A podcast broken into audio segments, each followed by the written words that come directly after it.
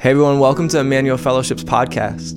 This is Pastor Trent, the founding pastor of Emmanuel Fellowship, a church in South Minneapolis that exists to serve our city and to live for God's glory. Thanks for tuning into our podcast. We pray that this message encourages you to follow Jesus and to see his presence and power everywhere in your life.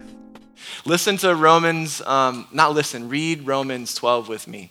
Ready? One, two, three, go. Let love be genuine. Abhor what is evil. Hold fast to what is good.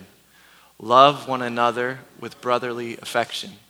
Outdo one another in showing honor. Do not be slothful in zeal. Be fervent in spirit. Serve the Lord. Rejoice in hope. Be patient in tribulation. Be constant in prayer. Contribute to the needs of the saints and seek to show hospitality. Amen. You may be seated in the presence of the Lord. Pray with me. Father, um, man, I'm taken back by that moment of generosity. I honestly just came over me. Um, and I felt immediately in that moment not just the generosity horizontally, but the, the, the generosity vertically um, how much you loved me, knew me, um, wanted to give to me even though I didn't deserve it. I, I noticed in that moment, and even here reminded today, the riches of your glory, the way you lavish your love. And so, would you do that now? Would you remind us of the relationship that we have with you this morning? Would you remind us of the relationship that you want to have with people here this morning who don't have one with you? Would you remind us of the love that you have shown and communicated in the Lord Jesus, such that we might be refreshed, renewed in our desire to love others? In Jesus' name I pray. Amen.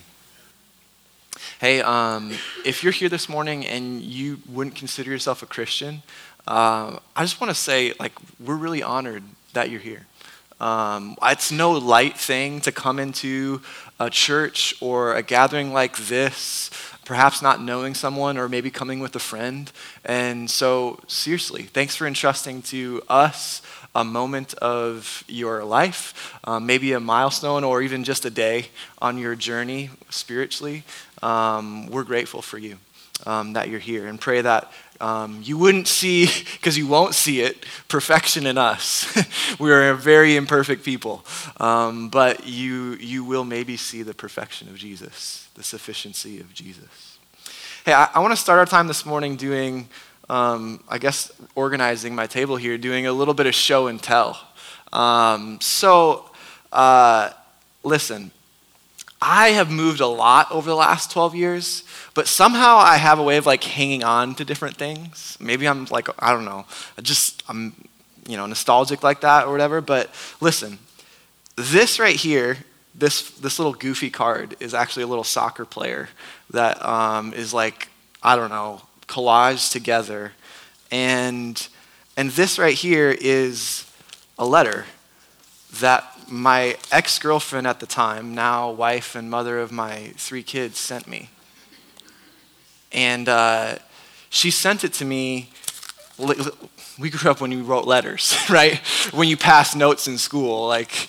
Um, but she sent it to me because I had honestly fallen down deeper and deeper and deeper into the mess my first year of college and had all sorts of trouble academically and with the sport I played, soccer, and with relationships. And when she wrote, she wrote writing scripture and inviting me to reconsider Jesus.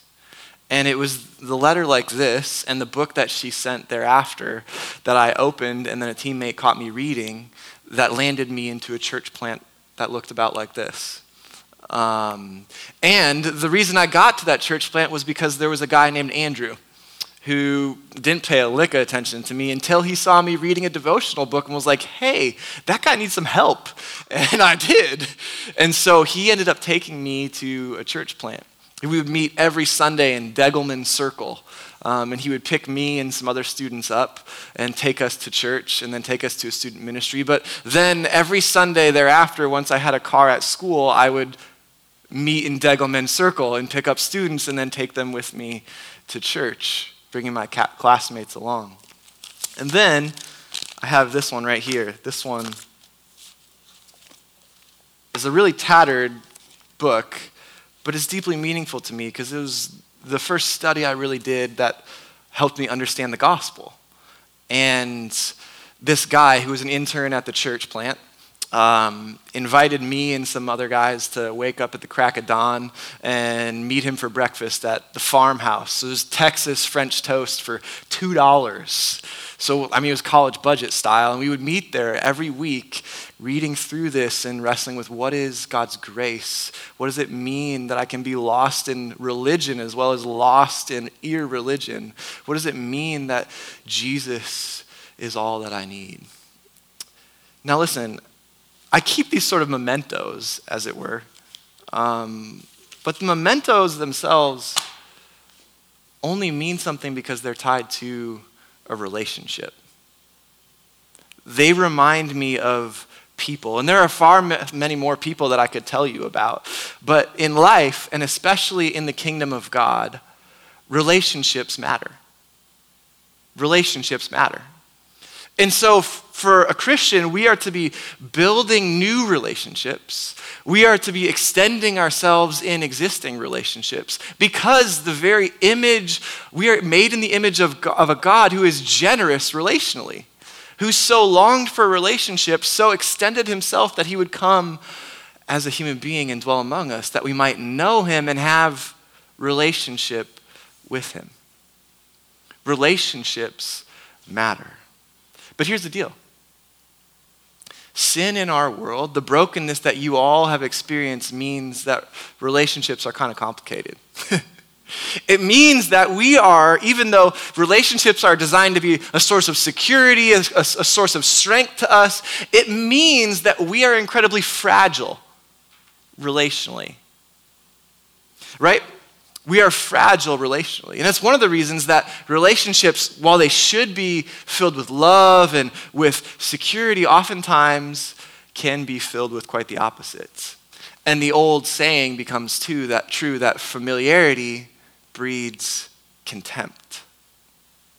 Listen to what Pastor Rich Perez, who I had the privilege of bumping into a few weeks ago when I was in Philadelphia, um, he says this that old saying, familiarity breeds contempt, is based on the idea that if we stick around long enough to experience the little good, the hopelessly bad, and the really ugly of people or things, we won't like what we see and we'll decide to run in the opposite direction. We'll hold a grudge, we'll speak ill of them, or hold them at a distance until we feel we've earned the right to be close again. Listen, Sometimes the closest people to you are the hardest people to love. Sometimes the relationships you have are the hardest ones to keep. Relationships can be fragile.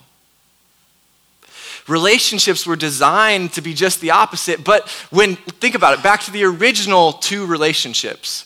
When Adam and Eve eat that forbidden fruit in the garden, what happens to them?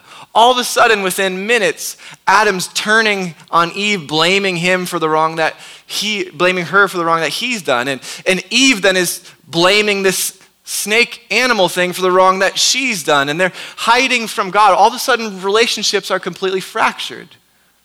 And ever since then, we've lived in a world where we need God's provision relationally. I mean, we need God's provision for relationships every day. But for sure, in the difficult conversations and situations, we sometimes get a clue to how relationally fragile we are, right? I mean, just think for a moment. Case in point is the way many of my white brothers and sisters feel whenever we start talking about race and privilege and injustice. How much does fragility enter in there? We are relationally fragile, and it's not just white folks, it's not just Anglos, but all of humanity is fully fragile relationally. And perhaps if you're too strong relationally to admit this, maybe think about how often you're fearful in a relationship. Or maybe how often you're fickle in a relationship, choosing to show love one moment and then not the other. We are fragile relationally. So much so that we try and fill the holes relationally with other things. I mean, isn't it the case that the gospel of pleasure has promised you that you could fill with a substance something that's only meant to be filled with people? Isn't the gospel of comfort such that it promises you, it misleads you, saying, hey, if you would just close yourself off from others, then the pain would go away? Not realizing that the greatest kind of torture is really isolation. Or maybe the, the gospel of approval, deceiving you into the lie, thinking that all that others really want is the you that pleases them. We are a people in need of God's provision when it comes to relationships. But as Pastor Rich begins to dream, and he has me dreaming a little bit, and his longings for a people connect with some of my longings, even for us as a people. What if familiarity didn't breed contempt? Right? I mean, that's the pattern of the fall, after all, right? Where, where fragile relationships get sort of distorted into these fickle relationships that all of a sudden break down and we begin to have a difficult time loving the people that are closest to us. But what if, rather than familiarity breeding contempt, what if the church sort of rose up with the resources of redemption in hand in relationships? I mean, what if we, rather than being exponential and trying to sort of do something grand, wanted to be faithful and fruitful where we are? What if rather than being mesmerized by all these movements and fancy things that go, what if we began to be more present making disciples with the people God's placed in our lives? Like, what if we began to really believe that the law and the Lord both said to love our neighbor rather than show contempt for our neighbor. Relationships matter in the kingdom of God.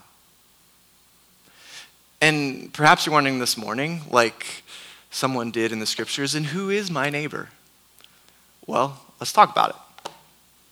There was a lawyer, not the kind that practiced, you know, law like an attorney nowadays, but a lawyer of the Old Testament who knew the law back and forth in Jesus' day that came up to him and said, Hey, I know you're talking about, about loving God and loving neighbor, but who is my neighbor?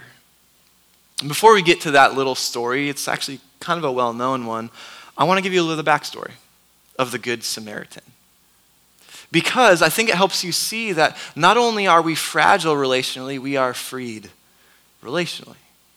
Okay, the backstory of the Good Samaritan is pretty interesting, all right? You see in it that Jesus is not just sort of a miracle worker, but he's an amazing teacher and a really brilliant leader. So if you, if you look in Luke chapter 9, the beginning of the chapter, you see Jesus send the original 12 that were following him. Verse 1, it says, And he called the twelve together and gave them power and authority over all demons and to cure diseases, and he sent them to proclaim the kingdom of God and to heal. And they come back then, after Jesus sends them out to sort of do some teaching and some ministry, they come back and they're like, Yo, Jesus, it worked right? Like we like we just we just did this stuff. We told people about the kingdom of god. They they responded. They wanted to hear. People got healed and stuff happened. It worked so much so that Jesus' 12 are actually the ones who begin to gather this massive following to Jesus. There's 5,000 men, the, the text says, which probably leads to more like 20,000 people that, because of them going to the surrounding towns, all converge upon Jesus. And Jesus is teaching 20,000 people, his voice either reflecting off the waters or down the mountainside, and they're getting hungry, and so he feeds them literally, I mean, probably with like what are the equivalent of some saltines and some minnows. He makes bread and some fish multiply and multiply such that it feeds a multitude. And then, as he's debriefing with the 12, notice how he wants the smaller group again, not the crowd. And he asks them, Hey, who do the crowd say that I am? And then who, who, do, who do you, the 12, say that I am? And then finally, Peter, the one, says, You are the Christ. But then he keeps going, and Jesus takes not the crowds, but the three onto the mountaintop. Why? Because relationships matter to Jesus. So he took the three with them to see his glory on the top of the mountain. And then, in the beginning of chapter 10, which we'll get into the Good Samaritan in a minute, the 72 are sent out. And they're sent out in like the exact same fashion. Look at this. It's like a repeat of what happened earlier. After this, the Lord appointed 72 others and sent them ahead of them, two by two, into every town and place where he himself was about to go. And he said to them, The harvest is plentiful, but the laborers are few. Now, how did 72 get there? Well, think about it. If he sent them out two by two in pairs of six, and then they went to towns, and then they started gathering people, I wonder what six by 12. Bingo. 72. There was a method, it was relational. The 12 went out, gathered 12 themselves, brought them back to Jesus, and now you've got 72 on mission with Jesus. And they're then sent out to these surrounding towns, and the same thing happens. They're like, Jesus, it works. It works so well. The kingdom of God is there and moving, and they cannot believe it. And what are they to do when they enter a town? Well, when they enter a town, they probably should like go see where the, the, the, power players are, find who's got the nicest crib, work their way up to the influencers in the top. No, whoever receives you, stay. Don't go house to house. Stay receive, serve, be fed, minister. Why? Because relationships matter to Jesus. He didn't want them going one place to the next. He wanted them to put down roots in a town, establish a headquarters relationally. And then they come back again, the 72, giving report of all that God had done through them. I wonder what Jesus is doing this time. Maybe he's just like chilling, like enjoying a little bit of time, knowing they're doing some of the work because he's got a lot of work to do ahead of him. I don't know what he's doing, doesn't say. But when they come back, he rejoices. Look at verse 21. He rejoices and says, In that same hour, he rejoiced in the Holy Spirit. I thank you, Father, Lord of heaven and earth, that you have hidden these things from the wise and understanding You've revealed them to little children. Yes, Father, for such was your gracious will. All things have been handed over to me by my Father, Jesus says. No one knows the Son except the Father, or who the Father is except the Son, and anyone to whom the Son chooses to reveal him. You see the relationships there? It's not as if it all hinged on these disciples and their ability to make stuff happen, their ability to do ministry, their ability to build relationships. Jesus clearly says, My Father and I reveal our identity to someone. But it's not as if God's revealing to people apart from their work of relationship building and of doing ministry. The two are going together hand in hand. And then at this point, the lawyer comes up and goes, I got a question. Check out this cat. And behold, a lawyer stood up and put him to the test, saying, Teacher, what shall I do to inherit eternal life? And he said to him, What is written in the law? How do you read it? He answered, You shall love the Lord your God with all your heart, and with all your soul, and with all your strength, and with all your mind, and your neighbor as yourself. And he, Jesus, said to the lawyer, or no, I said to the lawyer, You have answered correctly. Do this, and you shall live. Did you catch the relationship there? Right relationship with God, loving God, is supposed to lead to right relationship with others, loving others well. God is after both the vertical and the horizontal. And if that were the case for most Christians, perhaps the name of Christianity might have a better name in our culture. If we were more loving to those around us, perhaps the standing of Christianity would begin to rise again. But no matter if it does or doesn't, the command is clear to love God and to love others. But let's read on. But desiring to justify himself, the lawyer says to Jesus, And who is my neighbor? And then Jesus replies with a story, a timeless one.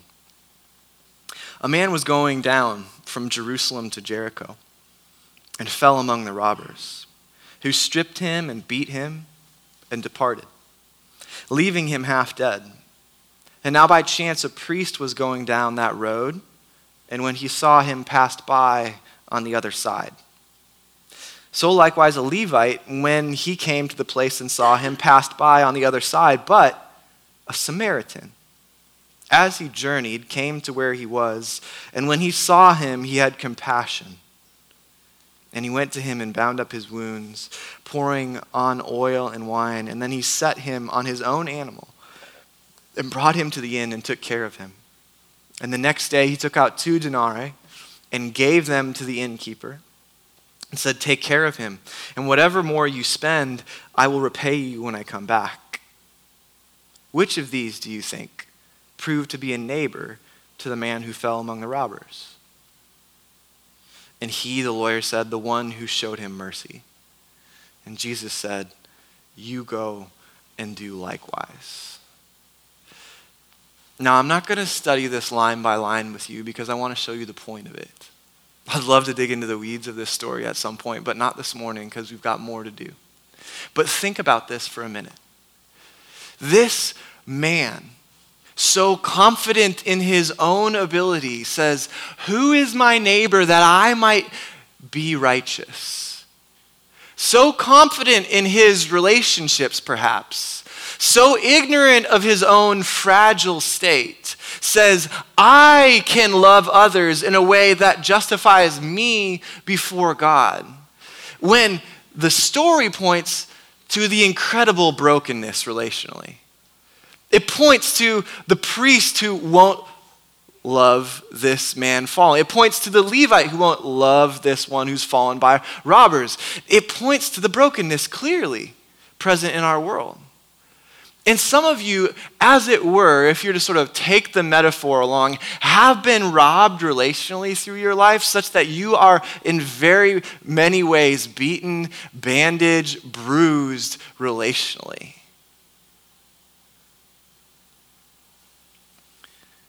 But what is Jesus answering here? I mean, strip away all that we could learn about Samaritans and their place as sort of a people that were looked down upon, or what a priest is, what a Levite is. Strip away all the facts. Jesus is answering the question Who is my neighbor? What's his answer? What's the point?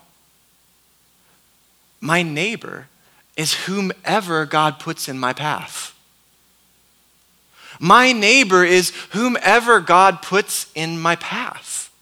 It does not matter if that person appears to me dirty or in danger or different from me. My neighbor is whomever God puts in my path. And I wonder who has God put in your path that it's hard for you to view as a neighbor? Who has God put relationally in your path that it's hard for you to love? Because chances are that's the exact relationship that God wants his love and redemption to flow to. Think about this for a minute. If you're a Christian, redemption has come to you that it might flow through you relationally. Redemption's come to you. The word of redemption has come to you. This word of compassion, this word of mercy has come to you that it might flow through you. And that's because redemption travels through relationships. Redemption travels through relationships. It's not that redemption travels through religion. And listen, I got nothing against religion or institution building. In some ways, I'm, I'm in the business of building a church, an institution that serves as a container, a frame for relationships to happen such that redemption can flow, such that mercy lands its way into your heart and life, just as it has into mine. But so I'm not against that sort of system building, but redemption flows through relationships. L- look at this is the Levite. The Levite is a religious person of privilege, a, a tribe chosen by God. And does redemption flow through him? No. Right? The priest. The priest is in a religious position. And does redemption flow through him? No. Redemption flows through the relationship of this Samaritan man to a bandaged and bloody man fallen by robbers. Redemption travels through relationships. And now, listen if, if the king chose to reveal redemption relationally, who are we to choose a different method? Like, could we cut it up, cut up the message to the point where it's just a concept to be apprehended? Could we trim it down to a tweet just to be sounded out to the world? Could we shorten it so that it would just be simple for us to signal in some way? We mince the method of Jesus when he's chosen a very clear way for grace, mercy, mercy and redemption to travel. It's through relationships. But for some of us here this morning, redemption has landed for you. The gospel has dropped for you personally but it hasn't relationally. It's dropped for you personally because you have been reconciled with God. You're in right relationship with Him because of the grace of Jesus, His compassion for you as the one needing, needing bandages, you, the one needing rescue. But the gospel is not dropped in your relationships. I wonder if your connection to Christ began to spill over to your connections with others, what would happen? What kind of ripple effect would take place?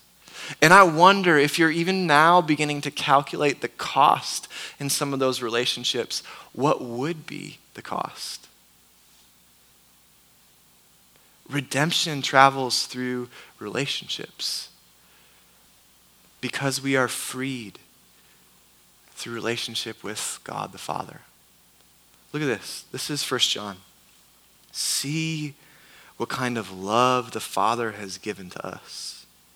That we should be called children of God, and so we are. The reason why the world does not know us is that it didn't know Him. Beloved, we are God's children now, but what we will be has not yet appeared. But we know that when He appears, we shall be like Him because we shall see him as he is. See what kind of love the Father has given to us. And what's the effect of it?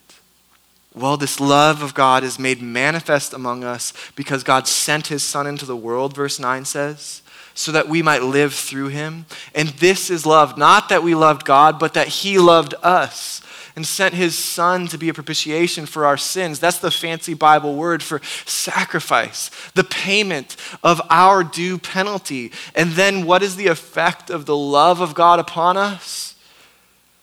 Beloved, if God so loved us, we ought to love one another. Love one another. Not only are we fragile relationally, not only are we freed in relationship with God the Father, but we are to be fruitful relationally. Jesus pursued relationship with us, and because he did, we have purpose in relationship with others. God's placed us in relationships for a reason, and this goes far beyond the parable of the Good Samaritan. If you look at Jesus' emphasis on relationships, they're everywhere. Like in Luke chapter 19, this is Jesus closing out his dinner with Zacchaeus, the tax collector. Today, salvation has come to this house, since he also is a son of Abraham. For the Son of Man came to seek and save the lost. He, he hung out with those who were lost. Matthew 11, the Son of Man came eating and drinking, and they said, Look at him. He's a glutton, he's a drunkard, a friend of tax collectors and sinners. Yet wisdom is justified by her deeds, Jesus says. Or what about John 4 when Jesus crosses every known barrier and boundary social, economic, gender, cultural, all barriers to meet this woman at the well who has so much stigma associated with her that she won't even gather with the other people to get water? Or what about in, um, what about in Luke chapter 8 when Jairus, this ruler of the synagogue, says, This important man, Jesus, come and heal. Come and heal my daughter. She's sick. And Jesus is making his way through the crowds to this man's house. And as he's making his way through the crowds, this woman touches his robe. And he feels power go out from him. And he stops the whole thing. There's a girl dying at the house. And he says, Wait, somebody touched me. He's not content for power to just flow from him. He wants to know her because the person who would then follow him mattered. Relationships matter to Jesus. So much so that he spent time with those who didn't believe in the faith, who were outside of the camp. So much so that he was called a friend of sinners and tax collectors. What does that mean for us as we are to love others? And what does that mean for us and how we spend our time? What does that mean for us in the way that we view people and relationships? Perhaps we should take up the words of Rich Perez. His whole philosophy when it came to starting their church was to plant roots, make homes, build families, love neighbor, trust Jesus, and die well. That's simple. Love neighbors plant ourselves in a place. That's odd for a transient world like we have. So, what does it look like to love neighbor? On our last few moments, I want to just meditate on the passage you read, on Romans 12. Let love be genuine, it says. Let love be genuine. You see, genuine love is a free love. Fake love, of course, is, is always an impersonation of something. But he says, let love be genuine. And he goes on to say, abhor what is evil, hold fast to what is good. See, genuine love for others, for neighbor, for family, and friends is an honest love. It's not a love that is just nice or that flatters, it's a love that tells the truth. A love that's able to separate good and evil. A love that encourages others to hold fast to what is good. Are you honest with the people whom God has put in your path? But not only is genuine love honest, it's humble. Love one another with brotherly affection. Outdo one another in showing honor.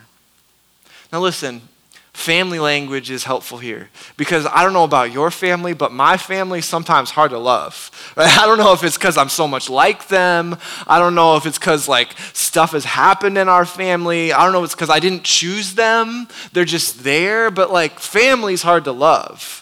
And so if you're gonna love family, you want to you need to you need to have you need to have humility. You need to have humility. And if you're ever going to honor someone in a genuine way, of course, you've got to be humble enough to stand in your place, which is not the spot of honor for that moment, and to honor someone else for what they have done or what they're doing. There's no cover up when it comes to love, there's no hiding. Love that is genuine is sincere to our brothers and to our sisters. That word sincere is actually from the Latin word sincera, which means without wax, no cover up, just as you are. Are you humble with the people God has put into your path? Let's read on. Do not be slothful in zeal, be fervent in spirit, serve the Lord. Love that is genuine is not hesitant, it's hearty. There's some zeal to it. There's, there's not sloth about it. It's not hesitant to show good to someone, but there's a real hunger and thirst to show goodness to others. This, this phrase could really be translated as set afire by the Spirit. There's something about true love that is ablaze. And, and if there is a kind of love that is just reverent to God, that is powered by the Spirit, this sort of devotional love, but it doesn't divvy itself out relationally, that's not of the Spirit. The Spirit is motivating this fear and love of God that lands itself in love of neighbor. The two go hand in hand. And then Rejoice in hope. Be patient in tribulation. Be constant in prayer. Genuine love is hopeful. It's hopeful for others. It prays for others. It's patient with others. Genuine love has this waiting quality about it as you sit with a friend or a coworker while they're going through something. And then finally, genuine love for neighbor is hospitable. Contribute to the needs of the saints and seek to show hospitality. I mean, for our church, I've spoken of hospitality as the act of making room for someone. It's literally saying, hey, there's a seat next to me. Or the, the act of moving towards someone, seeing someone across the room and saying, hey, I'm going to go talk to them. Or I'm going to invite them somewhere. It is making room and it is moving towards. But I love the way that Rich Perez talks about hospitality. He says, hospitality means extending to people the things in your life that refresh you the most. Oh, that's good. Like, what refreshes you?